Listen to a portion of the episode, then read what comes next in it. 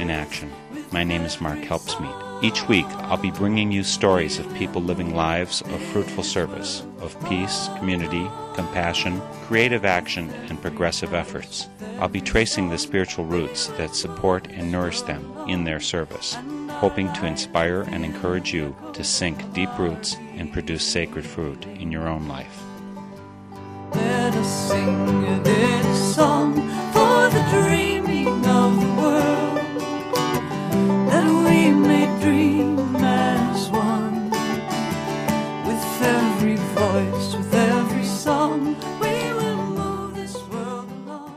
There's an organization goes by the name of the Cornucopia Institute, which started in Wisconsin. One of the founders, Will Fantle, also living here in Eau Claire. And the reason that Wisconsin is the birthplace to this organic food standards watchdog probably has a lot to do with our topography, much of which is specially suited for personal scale farming, rather than factory farm monocultures. But since its founding, cornucopia has spread all across the nation, and we're privileged to welcome a Colorado resident and organic farmer, and the Cornucopia Institute's senior scientist, Linley Dixon, here today. Linley's master's was in plant and soil science, and her PhD was in plant pathology, and her experience includes a two year postdoc with the USDA. I was wondering about the state of the science on organics and the situation of organic standards in the age of rampant government elimination of protections, so I called up Linley Dixon in Durango, Colorado. Linley, thank you so very much for joining me today for Spirit in Action. Thank you so much for having me. And you're joining us from Durango, Colorado. Did you choose that area? I mean, I noticed that your training, I mean, you were in Florida, you were in West Virginia, I think. Did you choose that specifically for the ability to have an organic farm? Somewhat. My husband and I met in Colorado. We did travel quite a bit, including he did some science work in Guam. So we we kind of been all over the world. We were both working in DC, and I was working for the USDA at the time, and he was teaching middle school and high school science and we were working really hard and commuting and organic farming is something I knew that I always wanted to try at some point and I had met so many farmers that had tried it later in life, you know, when they were financially able to, but then their bodies weren't working anymore, so their backs were hurting or so I knew that it was something that I wanted to start before it was too late to really get my hands dirty and, and work hard. We visited Durango. We both love Colorado we visited the farmers market there and the farmers market was just so happening. It just seemed like the community was so supportive of the farmers there. And there weren't so many farmers that it felt like we wouldn't be able to break into the scene either. So it just seemed like the right fit for us to get started. So I'm talking to you, Linley, specifically because I follow the Cornucopia Institute and all the good things they do to try and help protect organic standards. How did you get into organics? I truly believe that I was born a farmer, and I like to tell everybody, whatever you like to do on the weekend with your spare time, try to figure out how to make a living doing that. And so I definitely grew up loving to garden, and I worked on farms in the summers and some summer camps. When I was older, I was counselors or, or the farm worker on some summer camps that had a farm. And so I do believe I was born a farmer even though I was born in the middle of Baltimore City. It definitely was a calling for me. The problem I, I feel like I, I like to kind of play with this idea of the right to farm in a way that makes for an enjoyable living. And I feel like because industrial agriculture is as far along as it is, but yet it's so destructive to the farm workers and to the environment, but those are the prices that we're competing with as small diversified organic farmers. So that right to kind of farm in this way of life that's a beautiful way to live that so many people actually want to live. I feel like, you know, we struggle just finding land, finding markets. That right to live in that way is in a way kind of being taken away from us. And so that's why I work for the Cornucopia Institute is that it's a passion of mine to figure out how these small diversified organic farms can have economic justice for what they do because a lot of times there isn't a cost put on all the environmental harms that our industrial conventional agriculture is putting on everyone. The organic label was really intended to be a way to give organic farmers that economic justice. And what Cornucopia, uh, when they were founded, this was before my time, this was 15 years ago, it was when the industrial dairy was starting to break into the organic label. At the time, there were about 10,000 cows that were being milked, and this was impossible to get those cows out to pasture in between milkings. And so it's clear that they were violating the organic standards and the price of milk was dropping because they were now being sold and competing with these small-time organic farmers that would have only 100 cows, for example. So that's when the Cornucopia Institute was founded, when they were first started seeing these monster dairies coming into the organic label.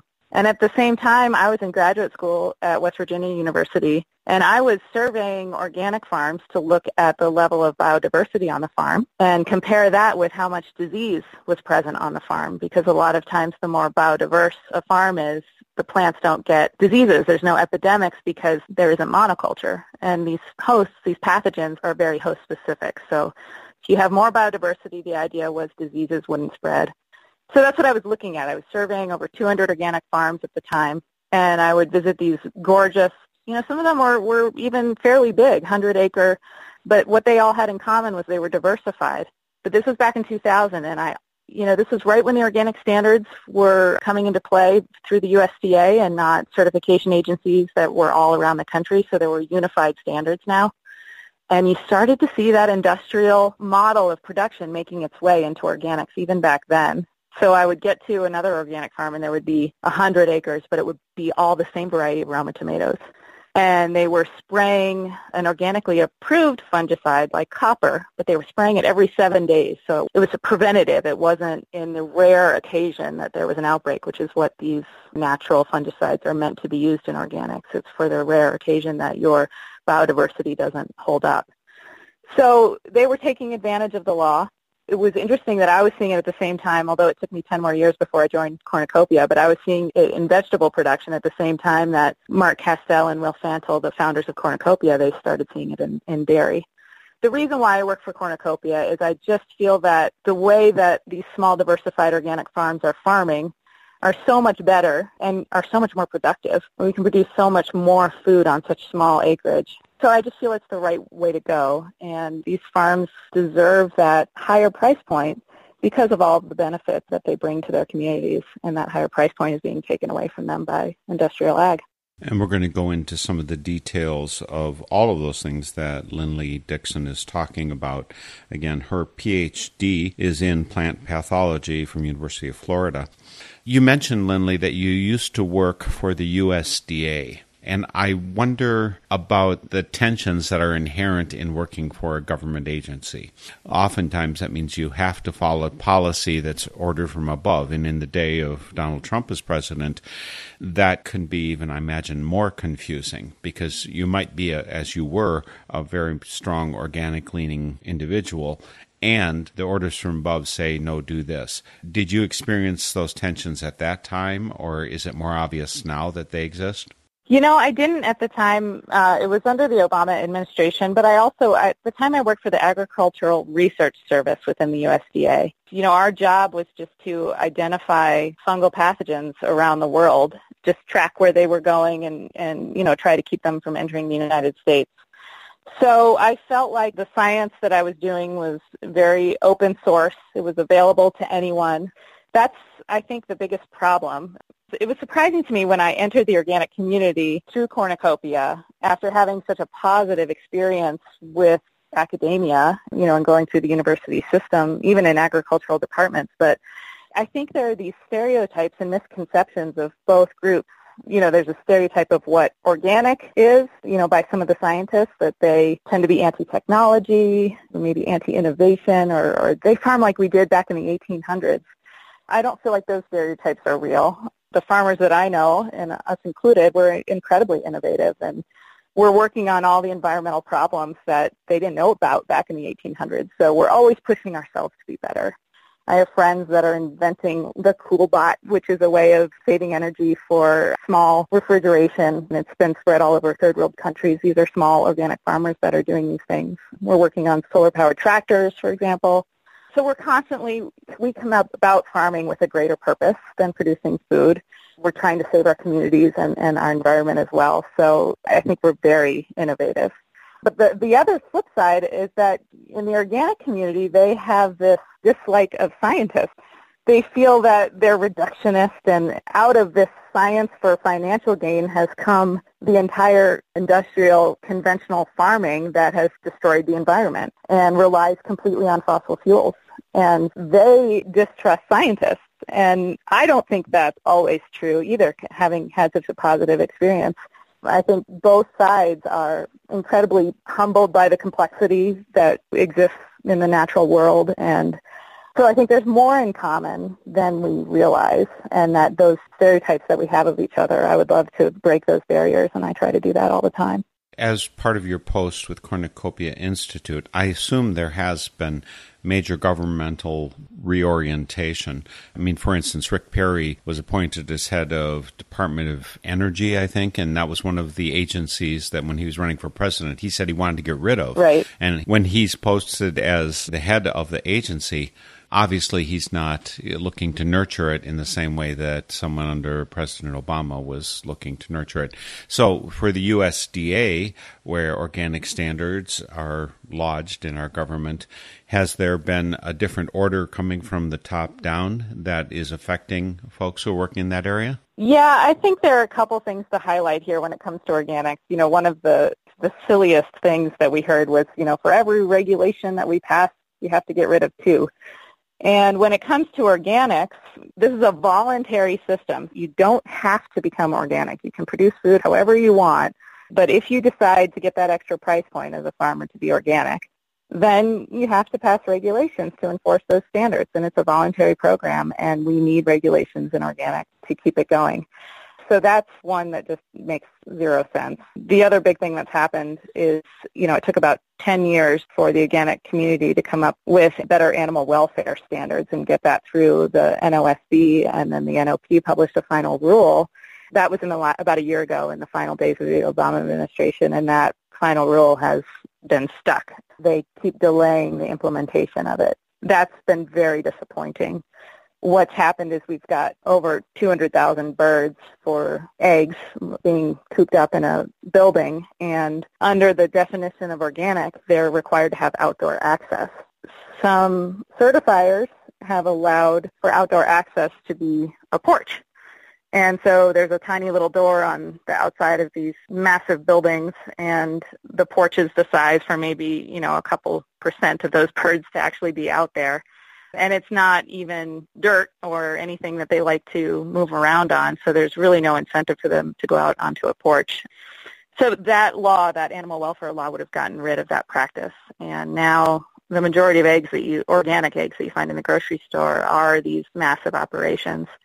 And so because they have such a lobby now, they're delaying the implementation of that rule. And the uh, Trump administration is allowing that to happen. So that's been incredibly disappointing. It's crazy. Explain how that works to me, how it's both implemented that you get qualified as organic, but how they enforce it or how they make sure that it really matches the standards. I mean, you're working on the standards as part of Cornucopia Institute, but I don't know how that really trickles down to the real world. Sure. Well, there's an Organic Foods Production Act that was passed in 1990. Organic farming had been going on for decades before that, but there were all these small certification agencies that were sort of by state at the time. So there were different standards in California than there were in Maine. And then the use of the word organic was being abused by farmers who were just saying, hey, we're organic, and there was no enforcement. There was no way to actually prove one way or another. And so it was pretty controversial among the founding farmers, the pioneering organic farmers at the time, whether to turn the word over to the government. But now legally you can't use the word organic unless you are certified organic. And there are standards that all the certifiers have to follow. Now, where you run into trouble is the interpretation of those standards, like I just mentioned, outdoor access and what that means. So some certifiers are more stringent than others, and we've come to realize that there are some really good certifiers out there that truly follow the intent and the spirit of the law. But then there are certifiers that bend the rules, and in the past the NOP has allowed that to happen because the demand is so high right now. That's when cornucopia tries to blow the whistle and say this is not what is in the law, this is not how it's written, and it certainly isn't the intent of the law if you want to get certified organic and, and legally use that word, all you would have to do is call up one of these certifiers and once a year they come out to your farm and they look at your organic systems plan. So you'll have to make sure that you've read and understand what the standards are depending on what you're producing. They ask you questions, they look for receipts and paperwork and it's fairly stringent, this oversight. And then the National Organic Program, their job is to oversee the inspectors. So they call it a third-party system so that there's supposed to be more integrity in this system because it kind of gets rid of that conflict of interest. The problem is the, the demand for organics is just so high that they've had a problem keeping the shelves full with these small diversified farms. And I've always felt that that's okay, that there's no reason why we have to have supply of organic anything 100% of the time. I think if the price point really is about supply and demand, then more farms will come into existence to fill that supply over time. That we shouldn't be bending the standards to meet the demand right away. I think we're capable of doing it, but as I said, more and more young farmers are trying to get into this. They're finding that the price point is so low because what is labeled organic isn't really what the standards were meant to actually be. That's why I feel that Cornucopia has such a powerful role to play, and really no other organization is overseeing organic integrity right now. So it's it's important that we do what we do, as difficult as it is to challenge authority sometimes. Let's look at the specifics. For instance, you said eggs. You've got 10,000 chickens or something in a building and a little porch. Clearly, that's not organic. Clearly, that doesn't match the standards that people think of when they want to buy something organic. And so, what you're saying is that the NOP, the National Organic Program, they certify that someone is organic along the way? So, the National Organic Program certifies the certifiers in a way, there's a conflict of interest there. So the certifiers are trying to make ends meet as well, and they get money anytime they certify someone. So they have a financial interest in visiting a farm and saying, yep, you pass the standards. But what the NOP is supposed to then do is check the certifiers and make sure they're enforcing the law. And they have approved the meaning of outdoor access to be a porch when it's clear that that wasn't the intent of the, of the law. And then we've got other certifiers who have stayed true to the standards. This is an issue with a lot of things besides eggs. You know, with dairy, they're not getting out to pasture. The hydroponic industry has made its way into organics as well. And, you know, soil is mentioned over 20 times in the organic standards, and the idea is that you're cycling nutrients, compost on the farm as much as possible and bringing in very few inputs. And then you've got these hydroponic systems, which they're completely viable ways of producing food. They're just not organic systems where you're cycling nutrients. And so some certifiers have said, sure, we can certify this as organic as long as you're not using any unapproved inputs. Whereas other certifiers are saying, no way. I mean, look at the law requires you to foster soil fertility. There's no way that that could be certified organic. And so at the same time, other certifiers have not certified hydroponic systems. But the NOP is then the one who is supposed to enforce the standards. And, you know, we believe that means not certifying hydroponic systems, but they have allowed this confusion to carry on to the point where we now have quite a large hydroponic lobby within the organic label. So actually getting what, you know, all the soil farmers feel is true in organics to actually be enforced, it feels like, you know, what happened with the eggs over and over again here where the, the lobby is now so big within the label that we'll never be able to get back to the original intent of the standards you know, I want to make sure I'm really understanding the structure of this because, you know, there is the NOP, the National Organic Program. There's the NOSB, the National Organic Standards Board. There's Cornucopia, which is an alternative group that's trying to act as a watchdog on organic standards. And then there's all the farmers, and there's large farms, there's factory farms, essentially, and family farms as well. And they're all different actors in this play Who appoints the members of the NOP and the NOSB, the National Organic Standards Board? So the National Organic Program, those people are appointed by the administration. So right now that would be the Trump administration.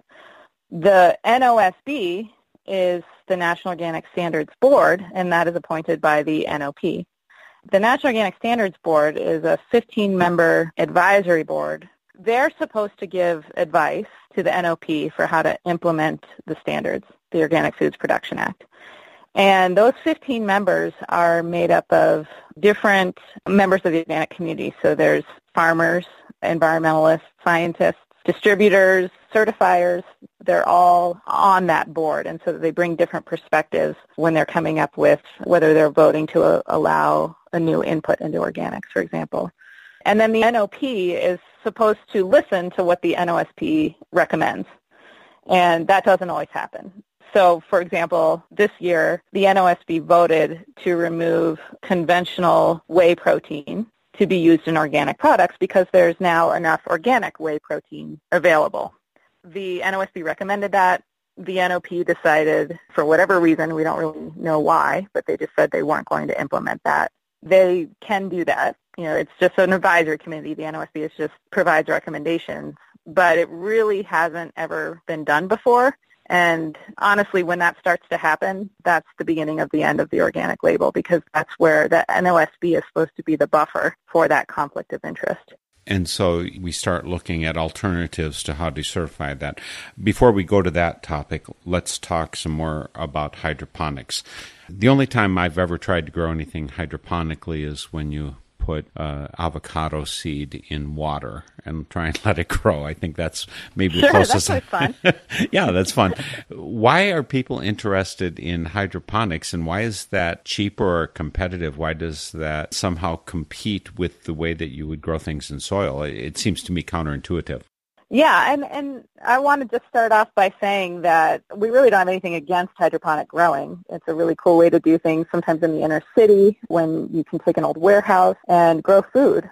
There are also some really cool organic operations that are taking rooftops and converting them into gardens, but they're using compost and soil and they're cycling nutrients from the city with worms and things like that. And so you know, we think there's other ways to grow organically inside the city. But yeah, I mean, I, there are a lot of these fun little hydroponic operations that are shooting up all over the place that are producing food in cool new ways, but they're just not organic because organic does require the cycling of nutrients. And a lot of these systems are just taking fertilizers, even though they're organically approved. So a really common one is hydrolyzed soybean meal. They're using that completely for their fertility instead of composting, for example.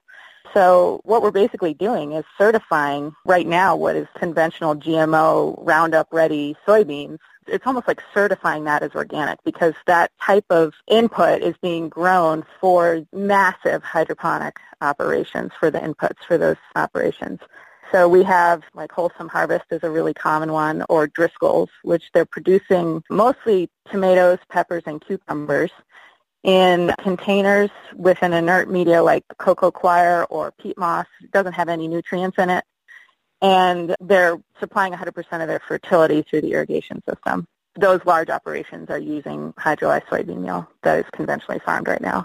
If you look at the law that requires the cycling of nutrients through the soil, they're just not following the law.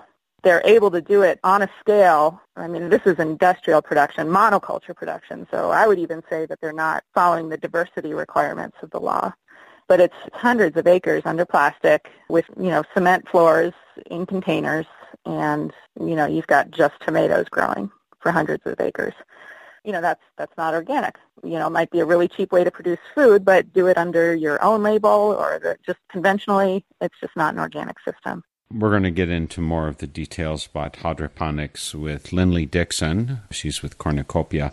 But first, I want to remind you that you are listening to Spirit in Action, which is Northern Spirit Radio production. There's place to find more information about our guests and to find links to them and to the stations where we're broadcast, all that kind of information on northernspiritradio.org. Also, there's place to post comments we really value two-way communication. We want the inputs to go in both directions. So please do post a comment when you visit and also remember to click donate when you come. The point is we're not funded by government, we're not funded by industry, corporations. We're funded by our listeners. So please remember to click donate when you come. Even more important though is this diverse set of news and music that is local community radio stations. Alternative media is so essential, and that's why an organization like Cornucopia Institute is so important because they're standing outside the mainstream, providing input that otherwise we wouldn't get. Community radio stations do that. Alternative media does that. So please start by supporting them. They're more important than supporting the rest of us because without those sources of information, we are going to suffer. And fortunately, we've got people like Lindley Dixon who's helping provide alternative information. She's staff scientist with Cornucopia Institute. Their website, cornucopia.org. If you can't spell it, again, the link is on northernspiritradio.org. Her PhD is in plant pathology, her master's in plant and soil science, and then she's also worked with the USDA along the way with their systematic botany and mycology laboratory, where she used advanced things like DNA sequencing and cloning to identify fungal plant pathogens. That kind of stuff puts her a grade above me. I, yes, I had a physics major, but I never went to the level that I'm sure that she's gone to. And of course, what you've been doing lately, uh, Lindley, and this another important part of it is you're doing on the ground organic farming. I don't suppose that the Cornucopia Institute is ever going to have to step up to you and say, Lindley, you're not doing it the proved way. I think you're staying on top of this. And we were just talking about hydroponics. And I've got a better idea. Again, I'm assuming in some way this is more economically advantageous. You mentioned, you know, if you're talking about inner city and you don't have access to dirt on the ground, then it's understandable that you have to go with alternative methods. Is it also economically desirable? Is that why they're going in this direction? Yeah, just to your first point, though, I'd like to say that, you know, I think you can be organic in the middle of the city. There's a lot of organic matter that you can collect. You know, people bag their leaves in plastic and put them in the landfill. Restaurants throw away so much food, and there's a really cool operation in DC that I mentioned earlier is, you know, growing organically in the soil in compost on rooftops. And so if you like this idea of the cycling of nutrients rather than you know, these unsustainable systems that are really only possible cheaply as long as there is cheap fuel, which won't last. You know, in a post-petroleum world, we will be organic farming. You know, I think all the organic farmers are part of that ideology that we see what's happening environmentally and we want to be part of the solution. We want to be the change that needs to happen in the world. And so for that, organic farming has been so empowering. You know, one of the principles of organic farming, I understand, is feed the soil, not the plant. Of course, you get paid for the plant, the fruit of the plant that you grow. You don't get paid for soil. It's a good point. I wish we were. We've got beautiful soils. and I think that for society, there is payback for having good soil. Is that true? Is it obvious to you as a plant pathologist or as an organic farmer that having the better quality soil in somehow pays back the world as a whole? I mean, does it prevent climate change? Does it prevent erosion? Why better quality soil? It does so many things, and I think that's why this is the central tenet for organic farmers, feed the soil, not the plant, because there are so many things it does. You mentioned a few, but the first thing that I should say right off the bat is that you can taste the difference. I don't know if you've ever had a, a farmer's market carrot from a good farm that's been composting in their soil, but there's just there's no comparison. You know, the skin on a cucumber is going to be so delicate and crunchy, and the tomatoes are just so rich in flavor. You just go on and on. And it's probably because of some of the minerals that are present in the soil. That I think one of the things that both organic farmers and the higher up you get in through academia, the more you know, the more you realize how much you don't know. And that humbleness is another similarity I think that people in academia and organic farmers have in common. But I do want to touch also on the idea that we really can reverse climate change by working with our soils in a sustainable way. If you think about how plants take in carbon dioxide from the atmosphere, and where does that carbon dioxide go once you're done with harvesting your crop? And what organic farmers do is they put that crop waste back into the soil and they, they capture it in a form that the soil holds on to that carbon for a long time. And this really can be the solution to climate change. Soil is a carbon sink. And now more than ever, we really need to think about cycling nutrients and combating climate change. And so organic farming is part of the solution. Oh, I should mention one more thing too. I, I farm in a dry area. It's a semi-desert. And the more organic matter you have in your soil, the more it holds on to water, the less you have to water. So, you know, we've gotten our organic matter up from when we first started farming, it was about 2.5%, and now we get measurements around 8% organic matter in the soil. So we've actually been able to measure the increase in carbon. We went from having to water, you know, maybe three times a week, and it's all, we do it all through drip irrigation. We're really aware of minimal water use. But now we're only watering once a week. So that shows just the ability of organic matter and humus to hold on to water in the soil. Is there more we should know about hydroponics? Again, the recommendation is taken to the NOSB, the National Organic Standards Board, 15 members. And I think one of the things that's happened, even on that board, is there's more and more representation by large industry, by factory farms, in essence. So they're organic, at least in intent, name, origin, but they've become such large economic forces that economics starts to overshadow, I think, the organics intent of the thing originally. Is that true, or am I, again, oversimplifying? No, that's very true. We had seven members that voted to restrict the amount of liquid fertility input to less than 20% of what the plant needs. And so that was a way to allow container growing with compost and then a limited amount of fertility. It's kind of a compromise proposal. And seven members voted to have that restriction, that 20% liquid fertility restriction in play. And the people that voted that way were, you know, the small diversified farmers, a couple of people from academia. These are really deep thinkers. You could tell they just had the most in-depth reasons why they support the complexity of all the trophic levels in the soil and how that can't be replicated in containers with just cocoa coir and hydrolyzed soybean meal. So these were really impressive NOSB members, in my opinion.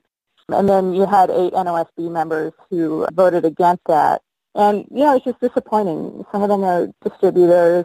Some of them work for some small co-ops and they just want to keep their supply year round, which, you know, I can understand, but we have a conventional food system, so nobody's going hungry here the reality is that the best farmers are just being pushed out of the market and having to start their own co-ops again. And it's not under the organic label anymore because less and less the organic label is not representing the way that they're farming. We had someone on the NOSB from Driscoll's who, you know, only 14% of what they sell is organic, but they are growing in these hydroponic containers. And so somehow they've got a vote on the NOSB. That person just left, but this hydroponic issue has been going on for two years now, so they had quite an influence. And again, how do people get on the NOSB? Is it coming from the industry putting people on? I mean, are there is there a union of farmers? You said they were appointed by the NOP, the National Organic Program, but that's appointed by the administration. So does that just mean that cornucopia can get kicked off easily? Well, I don't ever foresee a cornucopian getting up there because we are kind of active voices that are challenging the system. But people in the organic community appoint each other. You can appoint yourself and put yourself in the running to be appointed. But the NOP ultimately is the one that makes the decision. And Cornucopia has filed FOIAs to figure out how those decisions are made. But you've got organizations like the Organic Trade Association who nominates people and often the people that they are nominating to be on the board are the ones that are being chosen. So it just feels a little bit out of control at this point where the industry is just having too much of an influence and it was really meant to be a movement of the small diversified farmer. Again, you can follow up on a lot of these issues, folks, on the website for the Cornucopia Institute, which is cornucopia.org. If you can't spell that, which a lot of us can't, the link is on northernspiritradio.org, as well as link to more information about Linley Dixon, who, again, plant pathologist is what her PhD is in Master's in Plant and Soil Science.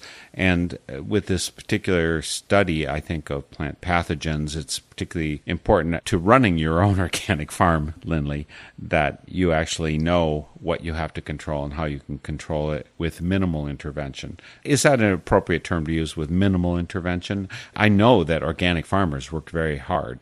Yes, we do, and it's a very humbling experience because, you know, every season something goes wrong, right? It's a particularly mild winter and the insects are just horrible or you're trying to get an early tomato and so you're, you know, what we'll do is we'll use these kind of passive ways to collect heat in water and then that hot water is slowly released at night and you've got an inner cover to trap that heat close to the plants and you know maybe you'll open it too late the next day and it overheated and you'll lose your blossoms or something so you're always making mistakes but hopefully you're not making them twice but it's incredibly character building. You you're working really hard and you're not making a lot of money. And so I just I feel so strongly that for all that you're doing for your communities and your environment that you really should get the price that you need not to make a lot of money, but just to make a living, because this is what people are ultimately wanting to support when they buy organic.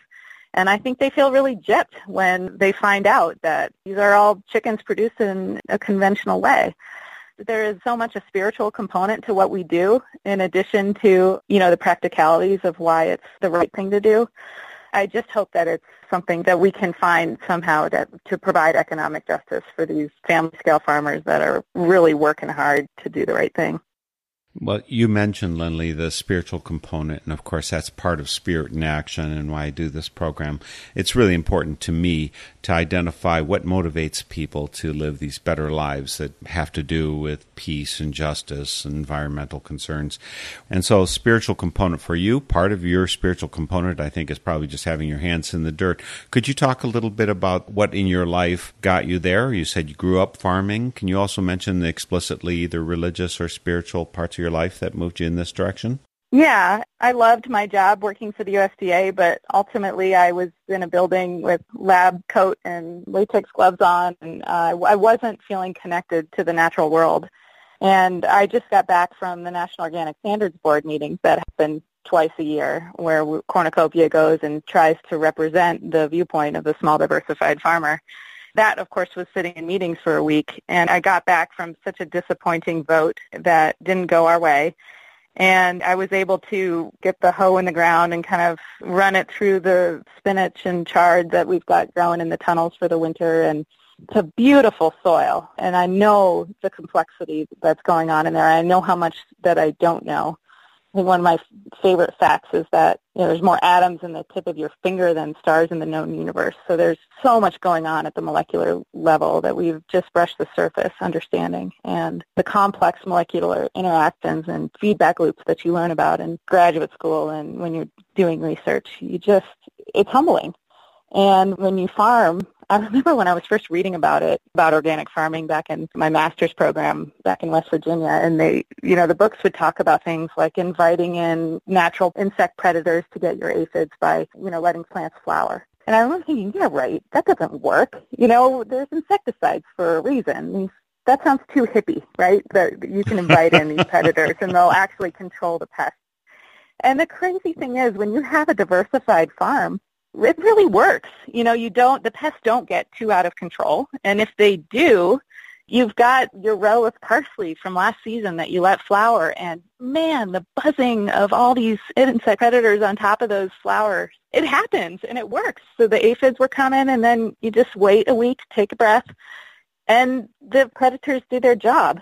And the same thing goes on with the soil. If you are composting leaves with the worms and you're just doing your job with cover cropping and you're getting your animals, you know, we have some egg-laying chickens and you're getting them out on pasture and rotating that, those chickens around on pasture, that soil is fertile in the end. And so it's incredibly, there's a lot of knowledge, local-based knowledge that you have to have, and organic farmers tend to share that information.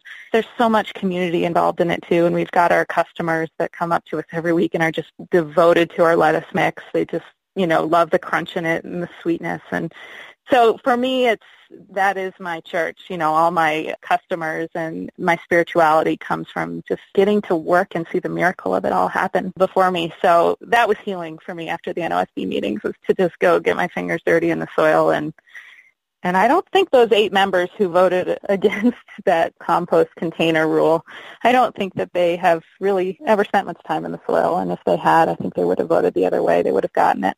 So that's your church these days. Is that the church that you came from growing up in, uh, you said, within the city of Baltimore? Well, my family didn't go to church, but we I grew up in Quaker schools, and so I have a lot of Quaker values. I remember going to meeting for worship sometimes with my family, and I do value silence and I value learning from my other community members. I think there's so much to learn from each other. I wouldn't say that I'm a religious person, but I am very spiritual. And, you know, there is something magical and it is possibly a placebo effect. But if I know that I'm eating the lamb from my neighbor that I know so well and I you know, I'm friends with her. I know how hard she's working. I know how happy the life of that animal was. It tastes better. That probably is the placebo effect because it would make me feel better, you know, if I was eating conventional food, but someone told me, this is Heidi's, you know, this is your neighbor's. That it would make me feel differently about that food because I know all the benefits that this way of farming is bringing. So in some way it's placebo, in some way you can taste it, but you know, I, I don't want to be lied to. I, I do want to know what I'm supporting, and I feel like people who are buying organic, they're looking for that connection, and they're starting to not be able to trust it, and so they're having to go back to their farmers market ultimately, I think that that market in the grocery store should be for the real organic farmers. Well, and we hope it will get there. You know, I'm tempted to jump around so much, Linley, as we talk about all of these different components of organic certification. But one of the things that I saw an article on on the cornucopia.org website was that pioneering farmers are actually threatened to jump ship. That's the heading that I saw. And so there's a number of traditionally organic organizations and farms. There's places like Organic Valley, which is a lot of small farms that are banded together. They're collectively, they're a very large force because there's so many of them banded together. I think they're not degrading what organic means in the sense of the USDA certification. They're not for degrading that. I may be mistaken there, but I think as organics has become a bigger and bigger draw for consumers, the people who just want to get in it for the buck have grown in both number and size. Could you talk about some of the organic producers who are more likely to shade what organic means in order to make more profit, I guess. We point out at Cornucopia that there really are two organic labels right now.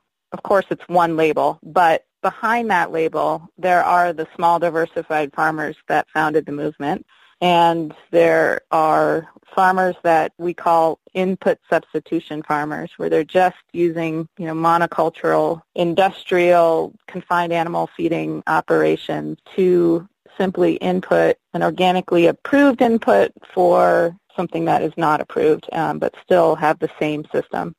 As a consumer your job is to do the best you can to know your farmer a little bit more and that's what cornucopia helps consumers do is you know, which brand of milk should I buy? Which brand of eggs should I buy? And you can look at the scorecards that we produce to help you go that extra step and find the smaller diversified farmers that are really following the letter and intent of the Organic Foods Production Act. So that's what our job is, is to help you do that. So I think what you're saying, and which has been my experience when I've looked into the detail, and again, you're mentioning also the organic scorecards that are on the cornucopia.org website. So you can look at dairy or eggs or yogurt or whatever. You can find the scorecards on specific items and find which producers are toeing the real line for organics as opposed to that which will make a quicker buck. Do you specifically look at organizations and say, you know, East Winds is trustworthy, Organic Valley is trustworthy or not? Do you look at it that way? We do, and that's what the scorecards do. When we were working on this hydroponic issue, it doesn't necessarily always come down to the small farmers either. There are some larger operations that are still following the law. So sometimes it can be scale limiting. So, you know, you really aren't capable of putting more than a couple hundred cows out to pasture and getting them back in for milking twice a day. So that, in that sense, the organic production can be scale limiting. But for example, the hydroponic issue, we were working with Lady Moon Farms, who they're incredibly diversified, but they farm on 2,500 acres in Pennsylvania in the summer, and then in the winter months they're down in Georgia and Florida. So it can be done right on a large scale. So yeah, we do that. We try to help identify specifically the bad actors and the good actors by name. And when you were talking about those good actors threatening to jump ship, you know, I feel like that threat has been there from the beginning because there were so many people skeptical, so many farmers skeptical about whether the standards would, would actually be enforced, whether there would be organic integrity. And, you know, from the beginning that industrial size pressure has come under the organic label. But you really have a perfect storm right now. The Washington Post this summer released a series of investigative reports showing fraudulence in organics. One really big one is fake imports that are coming in. You know, this is conventional grain is what they looked at, but this is happening with fruit and vegetable other other imports as well. But they exposed these massive grain cargo ships that were being labeled as organic that were actually sprayed with a fungicide and the European Union rejected them and, and the United States welcomed it in under the organic label. So that story came out. They also did an expose on something Cornucopia has been working on since the founding, which is the Aurora Dairy in Colorado, just not getting their cows out to pasture as the law requires. And so that came out as well. And then this hydroponic issue. And I think, so I think, you know, those three things, I should also include the confinement of the chickens for egg production it really seems like it's the perfect storm for a lot of these small farmers to either find another label or do an add-on. Some people are talking about you start with organic certification as the basis, and then you can get an additional label that allows you to, so you can still use the word organic because you're organically certified, but somehow we need to figure out how to identify the real organic farmers from the fake ones, unfortunately. So I think maybe what you need is not only the organic label, but you need another one that says really, and that's the one that on top the other it's one. so depressing, but yes, I agree. and you can tell I'm so emotional about this. My, you know, my voice shakes because I just I care so deeply, and everybody who's actively involved at these NOSB meetings, we all care so much because we know it's the right thing to do, and it's only going to become more and more important as environmental issues really hit ahead. You mentioned, Linley, the Aurora Dairies, their High Meadows facility. What I understand is Cornucopia took pictures that showed that they weren't complying, at least at certain moments, and the government refuses to enforce it at all. It was just summarily dismissed. Am I characterizing that correctly? What the, what happened and and how we're actually not getting the protection from our organic labeling that we should? Right. So the law requires a minimum of 120 days of pasturing. It also says anytime the weather is nice that you should have your cows out. So Cornucopia, you know, hired a plane to fly over on a perfectly beautiful summer day, and none of the cows were out. The plane flew over, and the NOP dismissed those images as just a moment in time. Well, the Washington Post investigation was over several days, and again, the NOP dismissed that as, well, just several days in time. But it's clear that they're not doing any investigations themselves. They're looking at the paperwork provided by the certifier. They're announcing inspections. So we did a FOIA request to find out whether or not when the NOP visited the Aurora facility, whether they said the day that they were coming. And guess what they did? They told them they were going to come. So of course it was easy for them to get their cows out that day. So it, it just seems like the system is set up to protect these people, and that's that's what the NOP has been doing is protecting them. I particularly liked the headline that you had for that article. Organics get out of jail free card was issued to the dairy.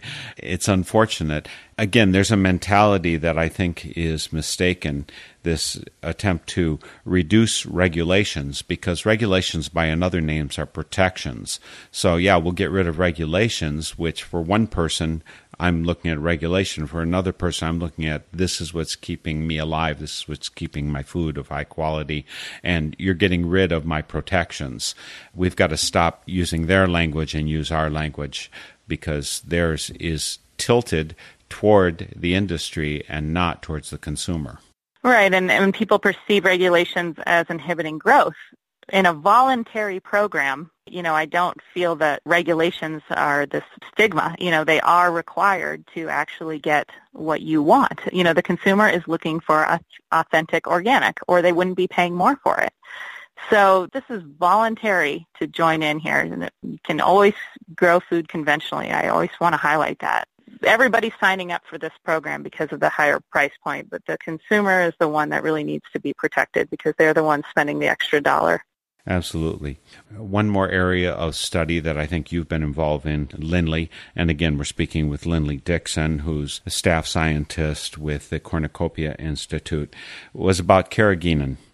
Tell me about carrageenan. Most people don't even necessarily know what it is, but it's one of those things they find down on the label. Yeah, it's an inflammatory agent. Unfortunately, there's a lot of research out now from the public sector. You know, this is kind of open source research that's pretty important when you're looking at studies to identify where the funding came from. So there are a lot of studies coming out of the National Institute of Health that in the University of Chicago, and then there's some others around the world too. We actually have, if anybody's interested in this, we have over 100 different studies, publications that you can look up and read yourself showing the inflammatory action of carrageenan in the gut. So it's very well documented.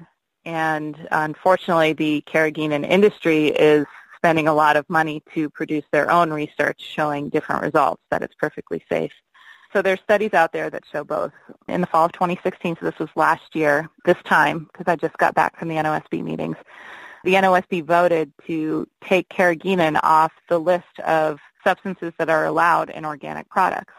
You know, there's a year that it takes to implement that. So right now we're kind of in this in-between stage where the NOSB has voted to take it off the list, but the NOP hasn't actually followed through with that recommendation yet. And so the fear is that it will still be allowed to be in organic food and the NOP won't follow that NOSB recommendation. So we'll see what happens. Again, tell me, I didn't even know there was a carrageenan industry because I'm not even sure I know what carrageenan is and why it would be included in. I understand why they include sugar in because people go yum yum. You're right. I should have started with that. That's uh, to improve mouthfeel. So one of the things that if if it's going to be a conventional product allowed in organic food, you know, it has to be considered safe, and we don't feel that carrageenan even, you know, has that. But the other thing is that it has to be essential. And that's another thing that we don't feel carrageenan falls under, essentiality you know, that comes down to consumer preference. Do you care if your yogurt or it's usually put in those alternative dairy products, so like almond milks and soy milks and things like that. So do you care if you have to shake it first? And if that bothers you, then you'll put carrageenan in there to make sure that it's all the solids don't settle to the bottom. Personally, I prefer to just shake it and, and make sure that my food is safe and then we get the additional benefits of exercise by shaking. So, I mean, right. it pays it pays for our health two ways. Well, there's a lot more we could talk about. There's a whole range of things. If people go to cornucopia.org and they click on the news, uh, and there's the news from Cornucopia as well as there's the scorecards, there's a wealth of information on that site. And if you care about organic standards, it's so valuable to have an outside watchdog like Cornucopia. Again, Linley Dixon is staff scientist with Cornucopia since 2013. She has her own organic farm, and if you want to check her out, look for adobehousefarm.com. There's so much good work that you're doing to help us live up to our best possibilities. And that means obviously struggling against those who want to tug things in a different direction fortunately, with a watchdog like you, Linley, and with Cornucopia, we can better trust what we see and what we're told. And I'm really thankful for that work and for that you joined us here today for Spirit in Action. Thank you for giving me the time to speak about what I care about. As a reward, I hope that you send me some of your organic produce up to Wisconsin because we've got the gray skies. You still got the sunlight. It's so wonderful that you lightened my day by joining us today. Thanks again, Linley. Thank you. You'll find cornucopia.org on the website. There's links on northernspiritradio.org. Thank you so much for joining us today for Spirit in Action. We'll see you next week. The theme music for this program is Turning of the World, performed by Sarah Thompson. This Spirit in Action program is an effort of Northern Spirit Radio. You can listen to our programs and find links and information about us and our guests on our website, northernspiritradio.org. Thank you for listening.